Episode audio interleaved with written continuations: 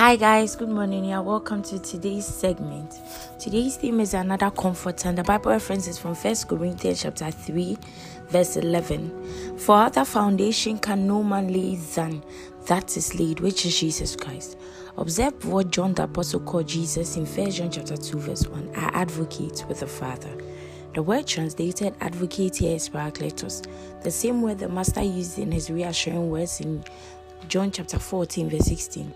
And I will pray the Father, and he shall give you another comforter that he may abide with you forever. Parakletos actually means one that is called to go alongside or go together with you, one that is called to aid, a helper. The Amplified Translation gives us seven beautiful synonyms that come out of the word parakletos.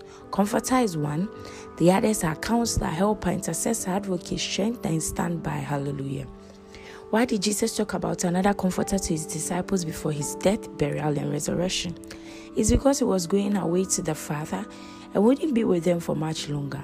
For that reason, he would pray the Father and ask him to send them another comforter who abide with them forever. The word another is translated from the Greek word allos. Allos means another one of the same kind, quality, and type. So he's saying that this comforter, the Holy Spirit, would be like himself. In John chapter 14, verse 17 to 18, he continued, Even the Spirit of truth, whom the world cannot receive, because it seeth him not, neither knoweth him, but ye know him, for he dwelleth with you and shall be in you. I will not leave you comfortless, I will come to you. Jesus, our comforter, went to heaven, but he sent us the Holy Spirit to take his place so we'll never miss his presence. Now, instead of walking the streets with you as Jesus did with the disciples, he walks the streets in you. He's in you and with you forever. Praise God. Now, Jesus walks in you. Hallelujah. For further study, read Isaiah chapter 9, verse 6, John chapter 14, verse 18 to 19 and John chapter 15, verse 28 from the Amplified Classic Version.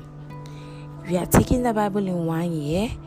Mark chapter 5, verse 1 to 20, and Leviticus chapters 19, 20, and 21.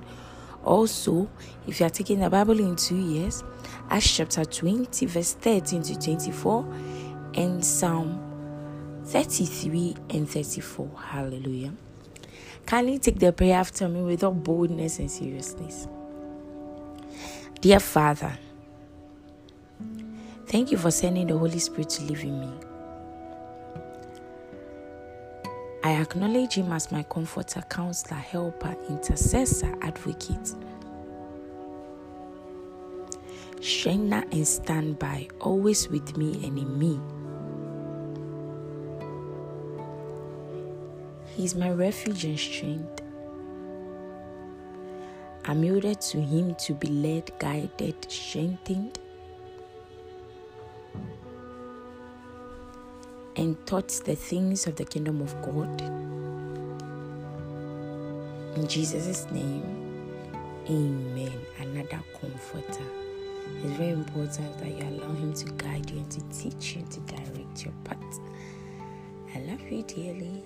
Enjoy the rest of your day, and I'll see you tomorrow. It's goodbye for now.